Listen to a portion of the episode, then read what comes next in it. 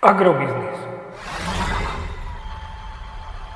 Ekonomický portál manažéra.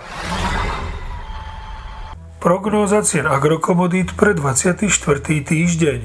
Očakávané ceny plodín na burze Matif na konci 24. týždňa.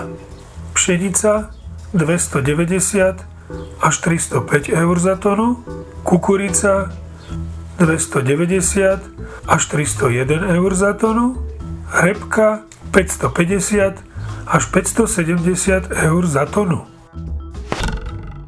Slovenské ceny jatočných ošípaných by v tomto týždni mohli posilniť o 3 až 5 eurocentov za kilogram jatočnej hmotnosti do nového rekordného pásma 2,52 až 2,60 eur za kilogram jatočnej hmotnosti.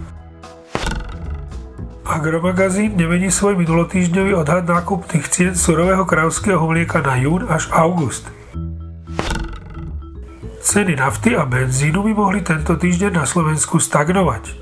V prípade nafty by mohli oscilovať okolo hodnoty 1,44 eur za liter a v prípade benzínu Natural 95 okolo hodnoty 1,58 eur za liter. Podrobnejšie informácie nájdete v aktuálnej prognóze na portáli Agrobiznis.